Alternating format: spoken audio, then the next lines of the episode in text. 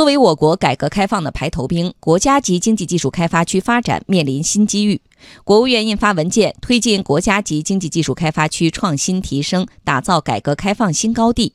国新办昨天举行吹风会，商务部相关负责人介绍，未来国家级经开区要提升开放型经济质量。央广记者童亚涛报道。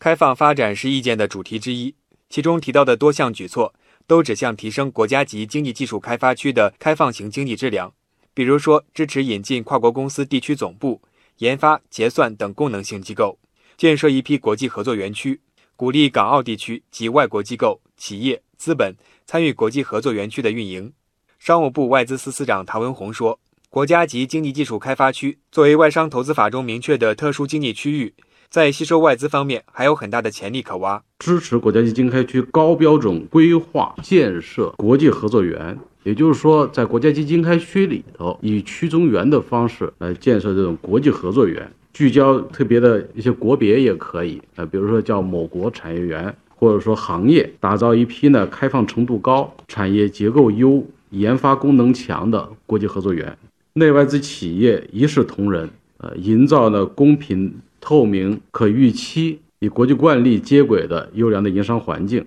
而在内部，国家级经济技术开发区将拥有更大的改革自主权，未来将精简投资项目的准入手续，实施先建后验管理新模式。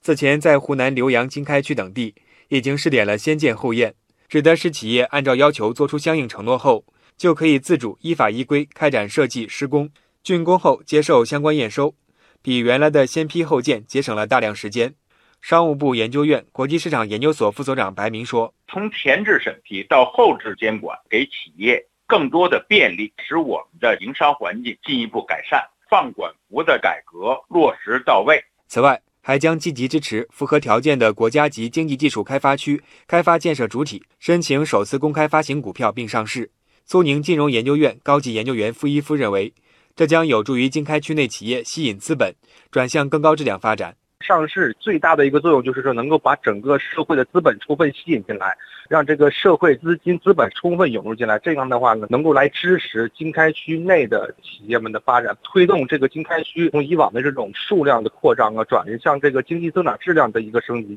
而在产业布局上，国家级经济技术开发区将承载更多功能，比如说国家重大产业项目。会优先规划布局在国家级经开区，支持国家级经开区创建国家新型工业化产业示范基地，培育先进制造业集群。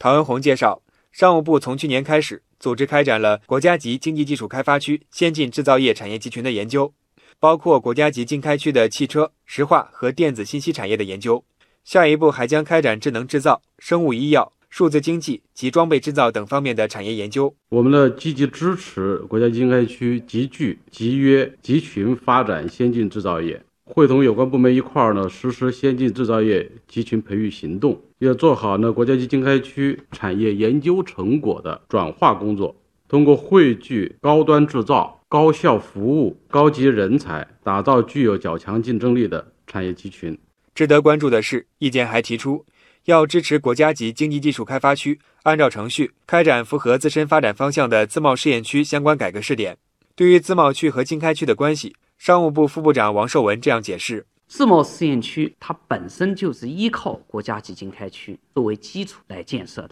目前已经建立的十二个自贸试验区，基本上都以国家级经开区作为区域依托来发展建设。比如说，上海自贸试验区就包括了上海金桥经开区；广东自贸试验区就包括了广州南沙的经开区；河南自贸试验区包括了开封经开区。所以呢。国家级经开区和自贸试验区具备联动发展的一个良好的基础。